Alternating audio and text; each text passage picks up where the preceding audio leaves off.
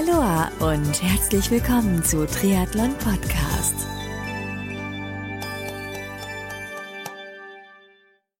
Aloha und herzlich willkommen zu einer neuen Ausgabe von Triathlon Podcast. Mein Name ist Marco Sommer und mein heutiger Gast ist Jan Sibbersen, Geschäftsführer der Sailfish GmbH, Initiator der Sailfish Night of the Year und äh, Triathlon Convention Europe. Zudem ist er noch Manager von Ironman Doppelweltmeister Patrick Lange sowie seit kurzem auch Schwimmstreckenrekordhalter, aufgestellt erst kürzlich bei der Ironman WM auf Big Island, Hawaii 2018. In den nächsten Minuten sprechen Jan und ich über sein Hawaii-Rennen 2018, wie er sich auf das Rennen vorbereitet hat, wie er Manager von Patrick Lange wurde, welche Aufgaben er als Manager für Patrick Lange übernimmt, über die Safish Night of the Year 2018 und so einiges mehr. So, und jetzt geht's auch schon los mit dem ziemlich interessanten und lustigen Talk mit Jan Sibbersen. Viel Spaß beim Anhören.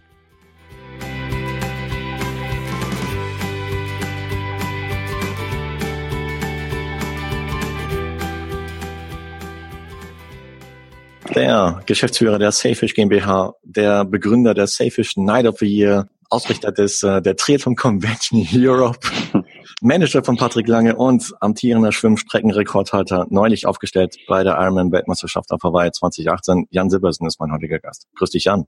Grüß dich, Marco. Vielen Dank, äh, dass ich hier auf der Show sein darf. Ist schon eine Weile her, dass wir das letzte Mal gesprochen haben. Ich habe nachgeschaut, 2014 war das, im Herbst, Winter.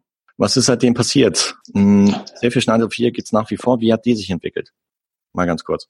Weil die stehen ja, die, also ich, ich sage mal, die, die Selfish Night ist, äh, ist eine feste Institution im Kalender, würde ich mhm. mal behaupten. Ähm, auch dieses Jahr wieder mit äh, den, den Stars der Szene. Ähm, klar, ich versuche immer ein bisschen internationalen Flavor reinzubekommen und ähm, den einen oder anderen aus dem Ausland einzuladen. Mhm. Ähm, das gelingt nicht jedes Jahr, aber ich glaube, das Format hat sich wirklich äh, bewährt. Ähm, die Tickets sind immer ruckzuck ausverkauft. Äh, ich glaube, da machen wir was richtig. Das heißt, wer ja. kommt dieses Jahr zu Gast? Ähm, der Patrick wird natürlich da sein. Ähm, dann haben wir die, äh, die drei erfolgreichen äh, Damen, äh, deutschen Damen, also Laura Philipp, Daniela Semmler und Anne Haug. Jo. Ähm, und ähm, aktuell warte ich noch auf äh, eine Rückmeldung von der Daniela Rief und ja, dann schauen wir mal. Nicht schlecht. Kommen wir mal zum, zum aktuellsten Ereignis und zwar neulich Ironman Weltmeisterschaft auf Hawaii 2018. Ich meine, ich habe gesehen, du bist innerhalb der letzten Jahre halt mir auch häufiger wieder bei Ironman Rennen an den Start gegangen. Ähm, wie wie kam es dazu? Ja gut, also so häufig war es dann ja doch nicht, aber ähm, ich habe äh, zumindest im äh, letzten Jahr wieder ein bisschen angefangen ähm, mit dem Sport und ähm, habe da ein paar Rennen gemacht. Gab es einen äh, Auslöser dafür? Ja, äh, der Auslöser war ein, ein Unfall eigentlich beim Kitesurfen Ende 2015. Hm. Da bin ich, äh, ja, da bin ich aus Versehen an, am, am Strand gelandet und nicht auf dem Wasser, wo ich eigentlich landen wollte. Ja. Und äh, da habe ich mir ziemlich die ganze rechte Seite gestaucht. Und dann, äh, als das nicht wegging, äh, auch durch, durch ja, Physio, alles Mögliche, bei Arztbesuche im ganzen Land, ähm, hat dann äh, habe ich dann gesagt, okay, das Beste oder das Beste, was ich machen kann, ist wieder Sport mhm. und in erster Linie mal schwimmen und das hat am meisten geholfen und so kam ich eigentlich wieder ein bisschen rein. Dann ja, vom Schwimmen dann wieder zum Triathlon natürlich.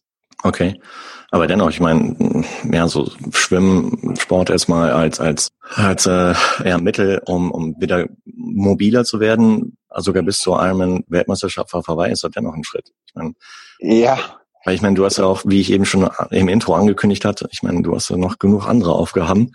Ähm, wie hast du es gemacht? Ja, vielleicht war es auch äh, der, der Tatsache geschuldet, dass ich 2016 dann ähm, nach vier Jahren nicht auf Hawaii, bin, bin ich mal wieder nach Hawaii geflogen. Mhm. Unter anderem auch, weil ich, ähm, weil, weil Patrick seinen ersten Start hatte und wir uns schon ewig kannten und ich gedacht habe, okay, äh, Ironman Texas gewonnen und ähm, da schaust du dir mal an, was der, was der Bub auf Hawaii kann.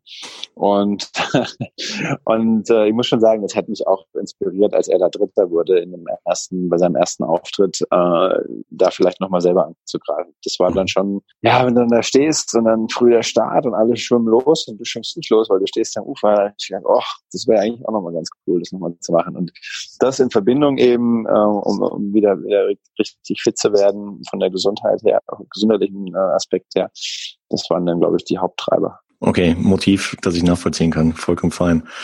2017 hm, warst du dort ebenfalls am Start, wenn ich richtig informiert bin, weil ich habe genau, ich habe letztes Jahr die Pressekonferenz gesehen und da bist du da ebenfalls noch mit hinzugekommen.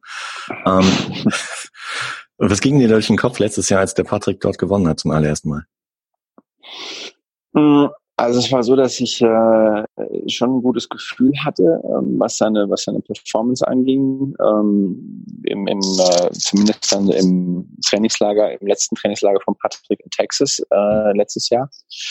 Äh, trotzdem war noch so die Restzweifel da. Er war im Frühjahr 17 war er verletzt und konnte drei Monate nicht laufen und ähm, ja, wusste ich so ganz genau, ob er wieder in 240 drauflaufen kann. Mhm. Und äh, ich war ja dann auf der Laufstrecke und äh, hatte aber schon auch davor gesehen, äh, wie sich das Rennen so ein bisschen entwickelt hatte. Ähm, und als ich dann eben gehört habe, dass er gewonnen hat und noch in Rekordzeit, ich war auch echt ungläubig. Also das kann alles nicht wahr sein. Äh, und dann äh, ging es mir eben auch durch den Kopf, oh mein Gott, wenn ich ins Ziel komme, was da auf, auf mich dann auch los äh, prasselt, mm, machst du es mal lieber ein bisschen lockerer und versuchst es genauso hinzuzirkeln, dass du pünktlich zur Pressekonferenz äh, eintrudelst, weil dann geht eigentlich die Arbeit los. Mhm. Und genauso war es dann auch. Ich war irgendwie zehn Minuten vor der PK im Ziel und bin dann direkt reinmarschiert und es ging auch direkt los. Nahtloser Übergang. Ja, okay. nahtloser Übergang. Du hast ja letztes Jahr 2017 schon eine recht ordentliche Schwimmzeit hingelegt. So 48, 32 oder so. Mhm. Wann kam bei dir halt irgendwie so das Ziel auf, ähm, da möchte ich noch mal ein bisschen schneller sein? Weil ich meine, du warst ja schon, äh, wenn ich richtig informiert bin, also auch, auch aus unserem allerersten Talk, aus dem Premieren-Talk, mh, warst ja schon häufiger auf Hawaii und hast immer so versucht, diesen Schwimmrekord von, von Jan Jorgensen halt äh, zu brechen der schon ziemlich lange Bestand hatte bis dato. Ja, also das, das natürlich war das irgendwie noch ein, ein, ein Punkt in, äh, in meiner oder ja ein weißer Fleck in meiner Sportkarriere. Äh, das, das hat mich schon gefuchst, muss ich sagen, dass ich den Rekord damals nicht nicht geschafft hatte vom Lars und äh, und sozusagen nur den mit Neo äh, damals in Frankfurt und äh, das hat schon ein bisschen genagt, muss ich sagen. Und eigentlich war der Plan, das Ganze schon letztes Jahr anzugreifen, aber ich habe mich relativ spät qualifiziert für Kona erst im August und hatte dann eigentlich de facto keine Zeit mehr, mich richtig äh, aufs Schwimmen explizit vorzubereiten. Und, äh, und deswegen, ich meine, die 48 letztes Jahr, äh, 48, 30 oder was es war, mit dem Aufwand waren eigentlich schon sensationell, ähm, was mir auch die Sicherheit gegeben hat, okay, äh, wenn du das Ding, wenn du das ordentlich trainierst und wenn dann die Bedingungen auch stimmen, ähm, dann ist es, dann ist es im Bereich des Möglichen. Mhm. Ähm, aber äh, letztendlich äh, war es dann auch wichtig, sich früh zu qualifizieren für dieses Jahr. Und das habe ich dann gleich noch im November erledigt, letzten Jahres. Eigentlich direkt noch in der in der Hochzeit von, von Patricks äh, Medien und Sponsoren und was auch immer Tour, mhm. äh, bin ich nochmal nach, äh, nach China geflogen, habe mich dort äh, qualifiziert und ähm, hatte dann sozusagen freie Bahn dieses Jahr, um mich wirklich speziell aufs Schwimmen auch vorbereiten zu können. Okay. Und wie hast du es gemacht? Ich meine, hast du dich dann selber trainiert oder hattest du einen Trainer, der dich darauf vorbereitet hat? Nee, das war schon ein sehr umfangreiches, äh, eine umfangreiche Unternehmung. Mhm. Und äh, ich hatte äh, zum einen, sagen wir mal, für die strategische oder auch die, die Belastungsplanung ähm, hatte ich schon seit letztem Jahr den Ralf Ebli, den ehemaligen Bundestrainer, als äh, Trainer. Ja. Und dieses Jahr habe ich mir dann nochmal den äh, hier unseren Vereinstrainer, den Vito Consalvo in Darmstadt, nochmal on top dazu genommen, dass ich wirklich auch jemanden habe, der am Beckenrand steht und ähm, die Serien überprüft, die Technik überprüft und mir da auch noch äh, ja teilweise auch motivationstechnisch unter die Arme gegriffen hat, weil ähm, ich es gab auch Zeiten, da war ich mehr beim Physio als im Wasser, ja. äh, weil ich eben aufgrund der, der Thematik und der Problematik, äh, mit der ich da, da reinkam, die ganze das ganze Projekt und äh, von daher waren da sehr, sehr viele, sehr, sehr viele Leute daran beteiligt und auch der, der Sean Donnelly, äh, den habe ich noch als Trainingspartner sozusagen engagiert ab August, äh, weil es definitiv hilft, wenn man jemanden hat, äh, der neben einem im Wasser schwimmt. Und äh, der Sean wäre auch schnell gewesen, wenn er, wenn er in Kona am Start gewesen wäre. Ja. Okay. Das heißt, der Sean wäre unter Umständen auch ein Kandidat, der in Hawaii, wenn er sich qualifizieren würde, halt mir diesen Streckenrekord vielleicht äh, ja, unter Umständen streitig machen könnte? Jetzt könnte ich ja mein eigenes Grab schaufeln. Nein, ich, ich weiß es nicht. Also hm. ähm, äh, ich glaube zum Schluss äh, oder in, in, den letzten Wochen des Trainings, ähm, dann habe ich mich schon ein bisschen auch von ihm abgesetzt, mhm. äh, was die Performance betrifft. Aber ähm, viel langsamer ist er definitiv nicht. Und ich glaube, wenn er sich da richtig voll drauf konzentrieren würde, dann äh, hätte er auch einen Shot an einem guten Tag. Okay.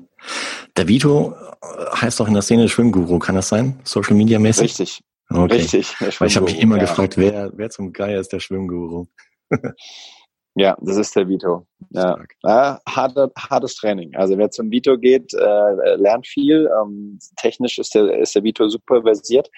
Und ähm, aber man muss auch spuren. Also selbst ich ähm, habe da großen Respekt dafür, vom, vom Vito, aber wie er das durchzieht. Mhm. Und äh, wenn um 8 Uhr früh Training ist, dann ist um 8 Uhr früh Training und nicht um 5 nach 8. Okay. Das heißt, wenn man 5 nach 8 aufschlägt, dann ist die Tür zu. Oh wow dann ist die Tür zu. Okay, krass. Aber auch konsequent. Absolut. Ja, sehr gut.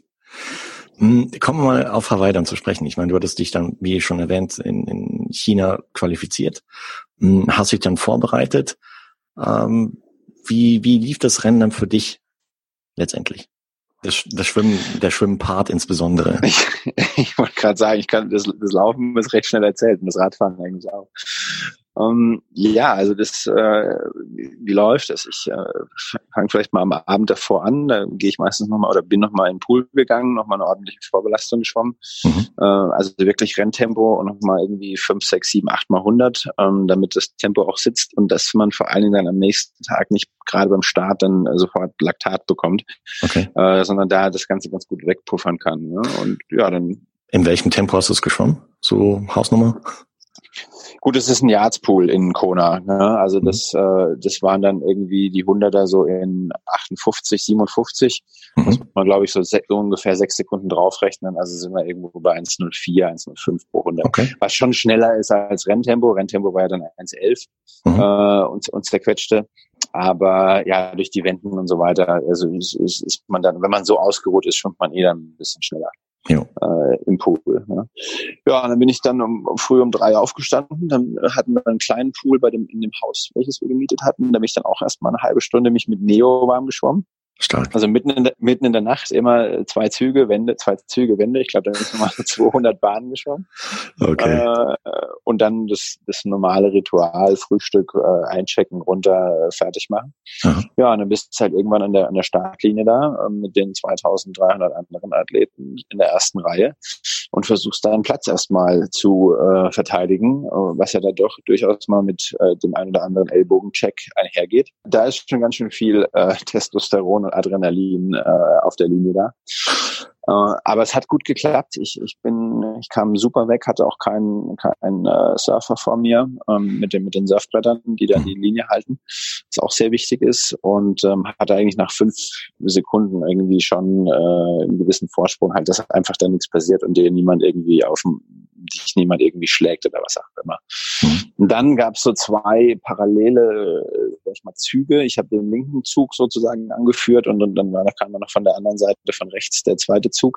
Mhm. Und das äh, ähm, verbindet sich ja dann, sag ich mal, so nach 150, 200 Metern. Und dann hatte ich noch ein bisschen einen äh, hinten an den Füßen dran, äh, wo ich aber recht schnell gemerkt habe, dass der, dass der eigentlich äh, nicht richtig mithalten kann. Dann habe ich nochmal eine kurze Tempoverschärfung eingebaut und dann war ich, sage ich mal, so nach 400 Metern gefühlt, war ich dann alleine. Ja, und dann konnte ich, dann konnte ich Gott sei Dank, dann kannst du halt dann auch relativ schnell dieses Tempo rausnehmen, was ganz, ganz wichtig ist äh, dass du da am Anfang nicht überziehst äh, und wirklich im aeroben Bereich bleibst.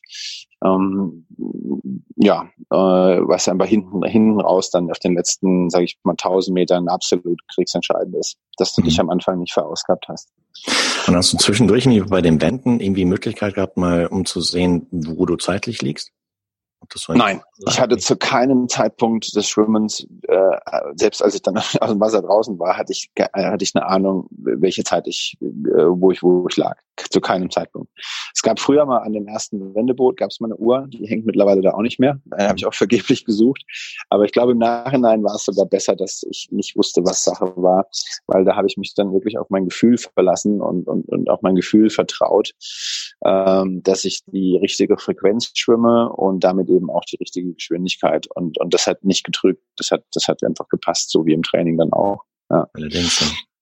Man kann es eigentlich, man kann eigentlich das Schwimmen, sag mal, runterbrechen auf ähm, die ersten 500, die die schon äh, relativ sportlich sind, aber wirklich muss man gucken, dass man, dass man die ökonomisch äh, gut schwimmt. Dann kommen äh, 1000 Meter wirklich locker. Also das hört sich jetzt vielleicht äh, schlimm an, aber äh, komisch an, aber es ist wirklich so, dass, ich da, dass man da eher denken muss, Mensch, ich bin eigentlich viel zu langsam und mhm. muss da nicht mehr Gas geben. Dann 1000 Meter, die dann, sag ich mal, auf Zucht sind, wo man merkt, okay, ich schwimme an der Schwelle. Äh, dann, dann 1000 Meter, die dann richtig wehtun. Mhm. Und dann haben wir noch, dann bleiben noch 360 Meter übrig und das ist dann einfach nur noch purer Wille, der dich okay. über Wasser hält, äh, nach vorne bringt, ja. So, so war es dann auch. Ja. Das heißt, ja gut, ich bin selber früher Schwimmer gewesen und habe auch teilweise halt mir unter Wasser halt mir ein bisschen geflucht oder auch so, so, weiß nicht, man, man kann sich auch selber so ein bisschen anpushen oder anschreien so. Wie, wie war das bei dir, so gerade bei den letzten Metern? Ähm, hast du dich da auch nochmal so richtig angepusht, mir um das letzten rauszuholen? Ja, ich habe halt vor allen Dingen darauf geachtet, also das Wichtigste ist ja, dass man gerade ausschwimmt. Das ist absolut, absolut wichtig. Wenn, wenn man jetzt mal sieht, ich war 15 Sekunden schneller als der alte Rekord. Mhm. 15 Sekunden bei einer Schwimmgeschwindigkeit von 1,3, 1,4 Meter pro Sekunde sind ungefähr sind 20 Meter. Mhm. Ähm, und wie schnell verschwimmt man sich bitte 20 Meter bei 3,86 Kilometer? Also das ist schon äh, absolut entscheidend, äh, gerade auszuschwimmen. Deswegen habe ich mir, im Grunde habe ich mir zwei Sachen gesagt. Gerade ausschwimmen und Frequenz, Frequenz, Frequenz. Mhm. Dass du einfach versuchst, die Frequenz einfach hochzuhalten oder auf dem Niveau zu halten, wie du sie halt die ersten dreieinhalbtausend Meter oder dreitausend Meter gehalten hast. Mhm. Und ähm, an, ansonsten so komm jetzt nochmal, also das äh, daran denkt man eigentlich nicht. Also habe ich nicht gedacht. Ich habe nur äh, konzentrier dich, schwimm gerade und halt die Frequenz hoch. Das waren eigentlich die drei Sachen. Aber viel mehr geht auch nicht, weil da hast du eh schon, bist eh schon im Fieberwahn zu dem ja, Zeitpunkt. Das denke ich mir. Und als ja. du dann so Richtung Schwimmausstieg gekommen bist, ähm, was ging dir da durch den Kopf? Was waren so die ersten Gedanken, als du dann halt irgendwie rausgeklettert bist? Ja, du äh, zunächst denkst du mal, okay, erstmal sicheren Boden unter den Füßen, dann hast du natürlich null Blut in den Beinen. Ähm, das heißt, äh, das äh, nach oben springen auf der auf der Treppe sind zehn Treppenstufen. Das ist auch nochmal eine Herausforderung, weil wenn du da dann richtig ausrutscht, äh, dann kommst du da oben zur Not äh, im, im schlimmsten Fall ohne ohne Zähne an. Ähm, von daher war das ja eher so, ein, so eine Art Gerobbe da hoch und da denkst du eigentlich gar nichts. Ich habe auch, ich hab auch äh, nee, wirklich kann mich auch nicht mehr so richtig erinnern. Ich weiß nur dann, als ich dann eben, ich wusste genau, wo die Zeitmatte liegt und mhm. als ich über die dann drüber gesprintet war, äh, habe ich gemerkt, wie glitschig der Boden unter mir ist und dass ich nicht mehr an, sich nicht mehr anhalten konnte und bin in diesen Zeitnahmetisch da reingelaufen auf der gegenüberliegenden Seite. Ja. Und äh, als ich den dann wieder aufgeräumt hatte und dann habe ich mich umgedreht und dann standen da ein paar äh, Freunde von mir, die äh, außer sich waren, unter anderem mit Vito, der war auch da und der hat mal rumgeschrien und da habe ich gedacht, oh, also wenn die jetzt so schreien, dann muss es wohl geklappt haben. Ja. Und äh, was war das für ein Feeling dann, als du dann die Zeit gehört hast, die du geschwommen hast und letztendlich halt den neuen Streckenrekord aufgestellt hast? Also als erstes war ich natürlich äh, super überglücklich, keine Frage, aber ich war auch richtig kaputt. Also ähm, ich, ich glaube, Jan Frodeno hat es gesagt im, im, äh, im Fernsehen, der war schon ganz schön grau. Ich war nicht, ich war nicht grau, ich war tief schwarz, sage ich mal. da, da ging in dem Moment erstmal gar nichts mehr und äh, es ist dann schon erstaunlich, ähm, wie schnell man sich dann doch erholt äh, mit einem leichten äh, Jogging durch die Wechselzone und dann, wenn man mal den ersten Kilometer gefahren ist, äh, wie es dann plötzlich dann doch irgendwie geht ähm, auf dem Rad. Aber, aber Schwimmen hätte keinen Meter weiter gehen dürfen. Das war definitiv alles, was noch drin war. Hammer. Ja. Hey, riesen, riesen Respekt für die Schwimmleistung und äh, ja und Gratulation zum neuen Streckenrekord. Ja, coole Nummer, ja. Absolut coole Nummer. Und ja, ich, ich drücke dir die Daumen, dass er sehr, sehr lange Bestand haben wird, so wie zum Beispiel der, der letzte Streckenrekord, weil der stand, ich glaube, der war aus dem Jahr 98. Wahnsinn. Ja, der, der, der hielt ewig. Wobei ich dazu sagen muss, also selbst wenn er, selbst wenn er nächstes Jahr fällt, wenn du ihn einmal gehabt hast, hast du ihn gehabt. Und ich glaube, das war mir, darum ging es mir eigentlich. Und mhm. äh, der wird, der wird irgendwann fallen, ob er jetzt in einem, in fünf oder in zehn Jahren fällt. Mhm. Ähm, das, das ist, ist, eigentlich ist es egal. Aber ne, klar wäre es schön, wenn er, wenn er ein paar Jahre halten würde. Aber ähm, ja, ich glaube, es ist der am einfachsten zu brechende Rekord auf Hawaii, ähm, wenn man jetzt Laufrekord, Radrekord oder Overall-Rekord sieht.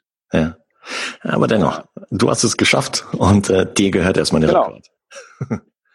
und das soll genau. erst meiner nachmachen. Hammer. Hat man dann überhaupt noch Bock, irgendwie den Rest des Rennens zu machen, wenn man halt den Schwimmstreckenrekord in der Tasche hat? Oder fährt sich dann erst, oder läuft sich dann erst recht locker? Naja, man, also Bock schon auf jeden Fall, weil das gerade das Finish in Hawaii, das ist ja auch, äh, erlebt man ja jetzt echt nicht allzu oft im Leben. Mhm. Äh, und da, da über die Finishline zu laufen, ähm, das, das treibt einen schon. Und ich musste ja auch finishen, um den, dass der Rekord äh, zählt. Äh, aber du denkst dir dann schon manchmal so, okay, du bist jetzt in den letzten ähm, Monaten im Schnitt immer 40 Kilometer gelaufen, also 10 Kilometer in der Woche. Du bist im Monat im Schnitt 200 Kilometer Rad gefahren, also äh, 50 Kilometer in der Woche und ähm, bist aber auch irgendwie 50 Kilometer in der Woche geschwommen. Das könnte jetzt alles ein bisschen wehtun. Und äh, von daher habe ich es da echt ruhig angehen lassen. Äh, wobei natürlich dann auch die Bedingungen echt geholfen haben, äh, mit Rückenwind auf dem Weg zurück auf dem Highway. Ja, und ich sag mal, ja, fünf, also 510 auf dem Rad war super solide. Ähm, Wenn es da windig gewesen wäre, dann wäre das mal wahrscheinlich locker eine sechs Stunden geworden. Mhm. Und ähm, 420er Marathon, da kann man auch nichts sagen für zehn Kilometer laufen die Woche. Also nee, vollkommen ab, absolut okay. Ja. Was, was war denn danach los bei euch, ähm, als, oder ich sag mal im, im Team Silbersen Lange, als äh, du dann ins Ziel gekommen bist und dann halt festgestellt hast, mir, dass der Patrick zum zweiten Mal Weltmeister geworden ist, in Streckenrekordzeit? Ja, ich wusste ja schon auf der Strecke. Also ich kam ja mit dem, als ich mit dem Rad reinkam, äh, zurückkam nach Kona, ähm, mhm. da ist er rausgelaufen und äh, hat gerade die Führung übernommen. Also mhm. war, ich schätze mal so bei Kilometer, keine Ahnung, 23, 24. Mhm. Und dann habe ich dann, ich, das ist ein Blick auf seinen Laufstil und auf seine Körpersprache und da wusste ich letztendlich, dass er das Ding wieder macht. Wenn jetzt nichts Außergewöhnliches passiert, äh, wenn er sich gut ernährt und, und so weiter, dann, dann, dann bringt er das ins Ziel.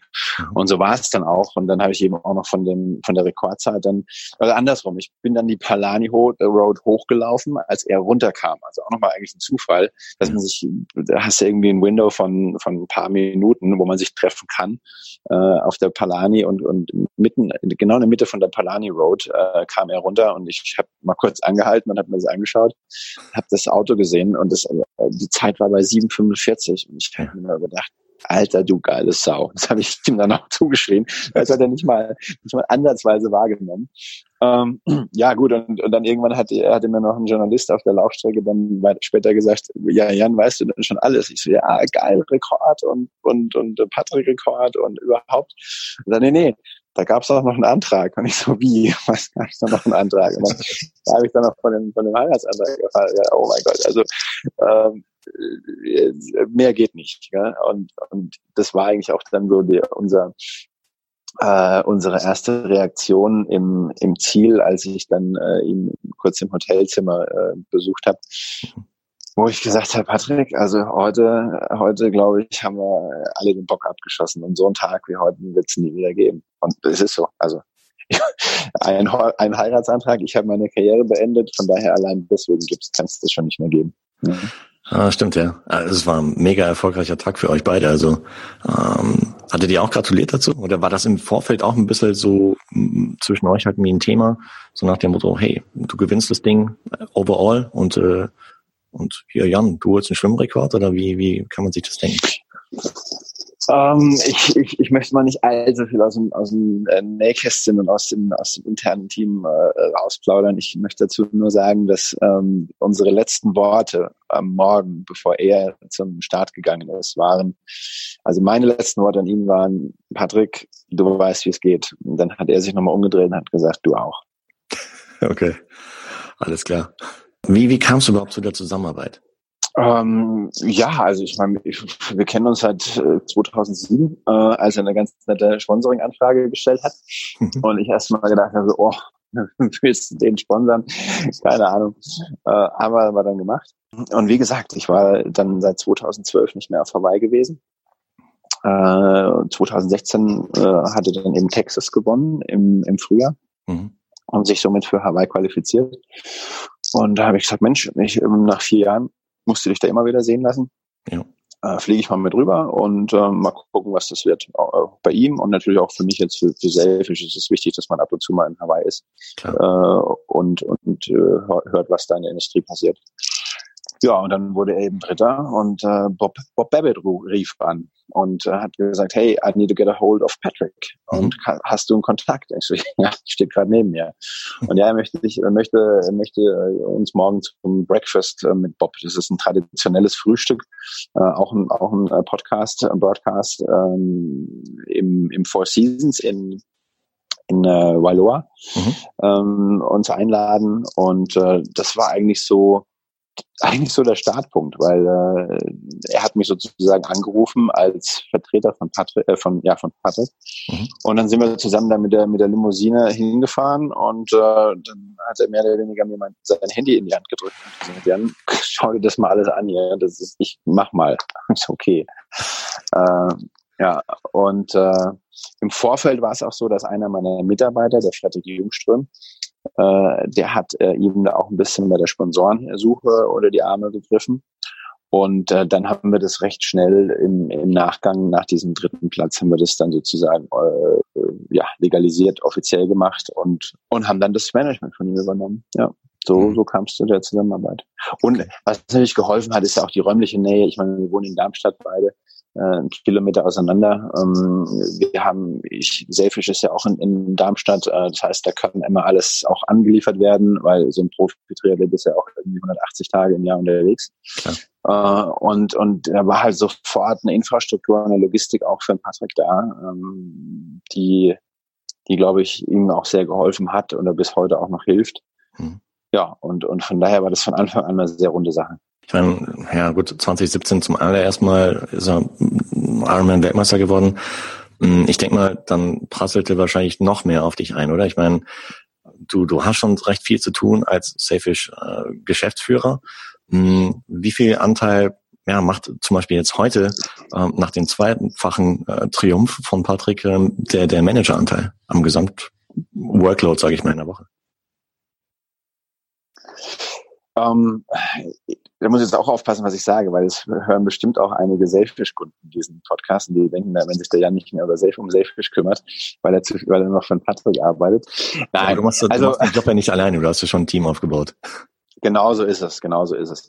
Und das ist auch, das ist ähm, auch wirklich, glaube ich, der zentrale Punkt. Ich versuche so viel wie es geht in beiden Bereichen und es ist ja nicht nur nicht nur Patrick und Selfish, sondern da ist eben auch noch die die Selfish Night, die TCE, die Swim Nights und, und was was noch alles ist. Ähm, ich versuche so viel wie es geht äh, zu delegieren und wirklich meinen Mitarbeitern ähm, die Entscheidungsspielräume zu geben, ja, die, äh, ein Maximum an Spiel Entscheidungsspielräumen zu geben, so dass sie selber entscheiden können und ähm, und die Themen einfach nach vorne bringen.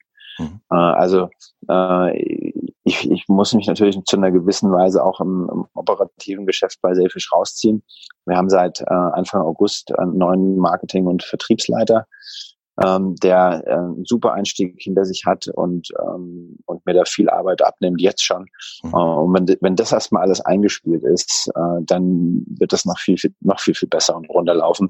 Aber es ist natürlich schon so, dass jetzt in den Wochen nach Hawaii äh, der Anteil ähm, von, von, von Patricks Arbeit auf meinem Schreibtisch ähm, mit, mit Sicherheit mehr als zwei Drittel meiner Zeit beansprucht. Mhm. Wahnsinn. Ja. Ja. Wobei ich habe gesehen, äh, ja, in sozialen Medien, ich meine, es ist auch eine Möglichkeit, einfach mal auch was Neues zu sehen. Zum Beispiel, ich meine, ihr wart letztens äh, im, bei der Sportschau zum Beispiel im, im Fernsehen, äh, da habe ich dich irgendwie in der, äh, mit dem Fahrers im Publikum gesehen. Das ist auch super, oder? Ja, also ich meine, die, die, ähm, die Möglichkeiten oder auch die, die Türen, die sich da öffnen, das ist schon, äh, schon unglaublich fast. Also mhm. äh, es, es rief dann auch äh, irgendwann mal der DFB an und hat gefragt, hier ähm, könnte sich der Patrick vorstellen, äh, als sozusagen als Experte äh, in Sachen Motivation oder wenn es einmal dreckig geht, äh, auch mal die hier die A-Nationalmannschaft ähm, zu, äh, zu betreuen in einem Workshop. Und natürlich fühlen wir, haben wir uns da super geehrt gefühlt und das machen wir jetzt auch. Cool. Äh, geht schon, geht nächste Woche schon los. Äh, oder letzte Woche beim Sportpresseball kommt halt dann mal der Ministerpräsident Bouffier und sagt halt, Patrick und Herr Silversen, kommen Sie mal mit, wir müssen jetzt mal quatschen. Und dann, äh, dann redet man halt mal so auf Augenhöhe mit einem Ministerpräsidenten. Das ist eigentlich auch äh, sehr, sehr macht Spaß. Ja. Denke ich mir, ja.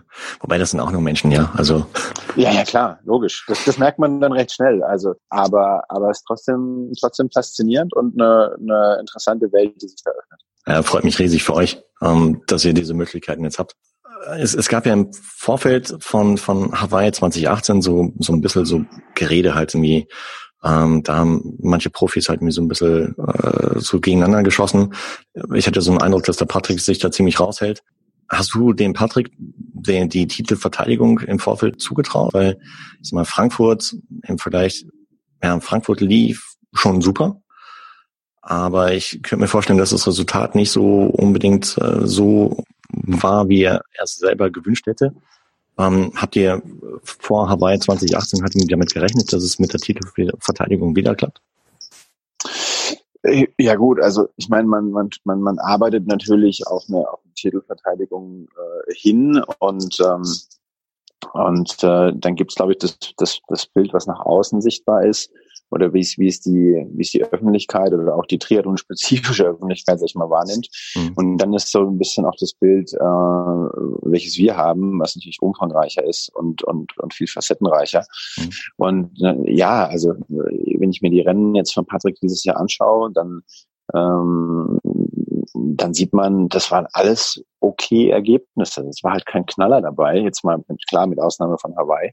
Also wenn wir mal für, über die Rennen vor Hawaii sprechen, ähm, das war alles in Ordnung. Und mhm. äh, das war alles irgendwo im, in einem gewissen Normbereich. Und dass er Buchschütten äh, nicht gewinnen kann, sage ich jetzt mal, weil ihm da einfach dann der Speed hinten raus fehlt. Oder dass, hier, dass er halt auch mal hier bei einem 70-3 gegen einen top vorbereiteten Flo Angert äh, eins auf die Mütze bekommt alle wollen den Weltmeister schlagen. Und, und äh, der Patrick ist halt einfach von seiner Veranlagung her nicht so wie, wie ein Jan Frodeno, der irgendwo auf allen Distanzen äh, überall gewinnen kann, mhm. sondern ähm, äh, der, der Patrick ist halt äh, mit, von seiner Veranlagung her eigentlich gemacht für Corona. Das haben wir jetzt auch, haben wir auch gesehen. Von okay. daher von daher ähm, äh, habe ich nie Zweifel gehabt, dass das mit der Titelverteidigung in, auf Hawaii äh, klappen kann oder dass wir da gute, dass er da gute Chancen hat.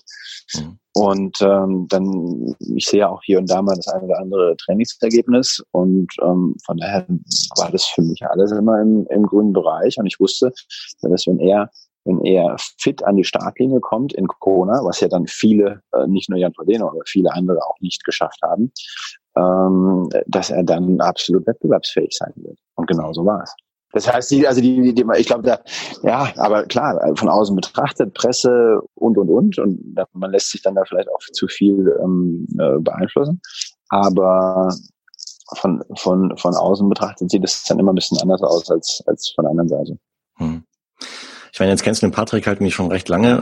Hat er sich vielleicht im Zuge des Erfolgs verändert oder was würdest du sagen? Nee, also äh, es ist schon klar, dass, dass man das wahnsinnig viel auf, auf ihn hereinprasselt und äh, ich versuche das natürlich so gut wie es geht, äh, davor abzuschirmen und eben das Wichtigste auch irgendwie durchzulassen. Aber natürlich spürt das auch ein Athlet, dass es was anderes ist, äh, wenn du wenn du Titelverteidiger bist, als wenn du mit dem dritten Platz nach Hause kommst von, von Hawaii. Aber äh, ich sag mal, wir haben, wir haben versucht, soweit es geht, äh, Normalität in, in seinem Leben äh, zu lassen und ähm, immer punktuell akzentuiert äh, eben Sponsoren, Medientermine etc. wahrzunehmen. Mhm. Aber wenn es dann wirklich um die um die Kernwochen ging, ums Training ging, ähm, da habe dann auch ich versucht, wirklich mich zurückzunehmen und in Ruhe zu lassen und dass er sein Ding machen kann. Mhm. Und, äh, und, und das ist, glaube ich, auch für die Zukunft wichtig, dass er das, äh, dass, dass, dass er das beibehalten kann und dann nicht vereinnahmt wird. Hast du es gewusst, dass er seine Freundin halt einen Heiratsantrag machen will? Na, ich weiß, ich bin wahrscheinlich der Hundertste, der fragt, aber. Wahrscheinlich, ja. Absolut, äh, absolut ehrliche Antwort. Ich wusste nichts. Ich wusste gar nichts. Nein. Ja, dennoch, wie du schon vorhin gesagt hast, wie das hat eigentlich nach dem Ganzen halt wie noch, ja, das Sahnehäubchen oben drauf gepackt. Und äh, ich meine, mich hat's riesig für ihn gefreut. Und äh, man hat es auch in seinen Augen, in seinem Gesicht gesehen, dass er sich auch von Herzen halt wieder echt gefreut hat mir und ähm, voll verdient, würde ich sagen. Hast du schön gesagt. Dankeschön.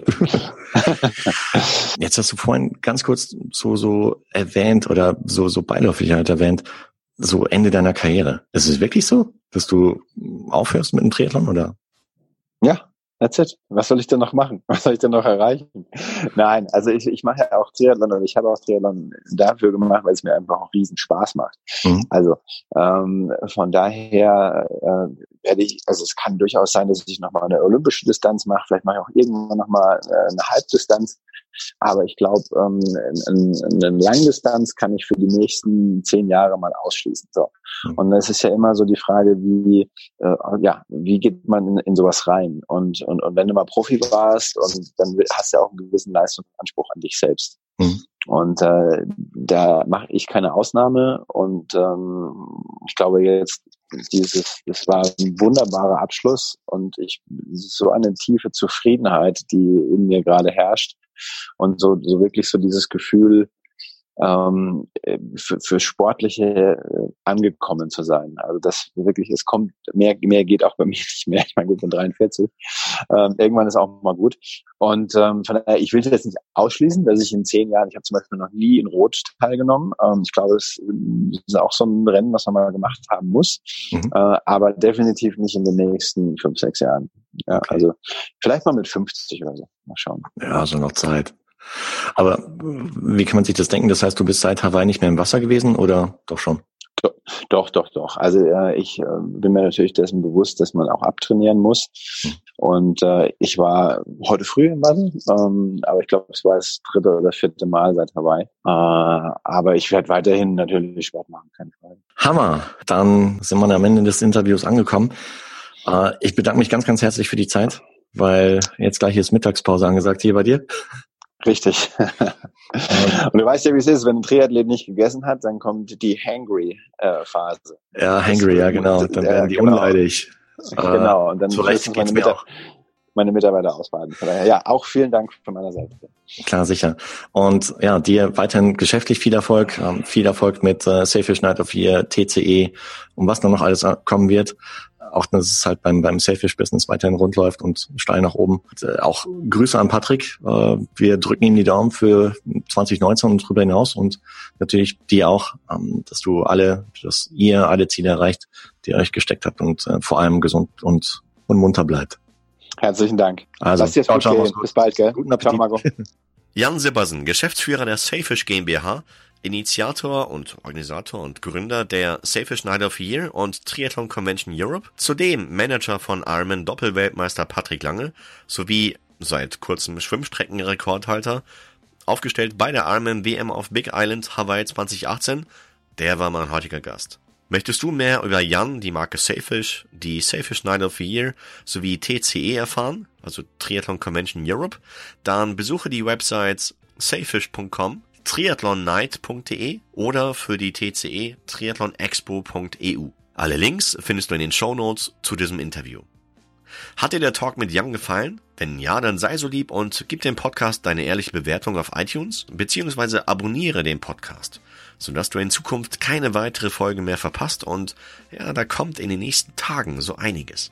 So, und zu guter Letzt freue ich mich auch, wenn du bei der nächsten Ausgabe vom Triathlon Podcast wieder mit dabei bist. Also, bis dahin, bleib sportlich, Dein Marco.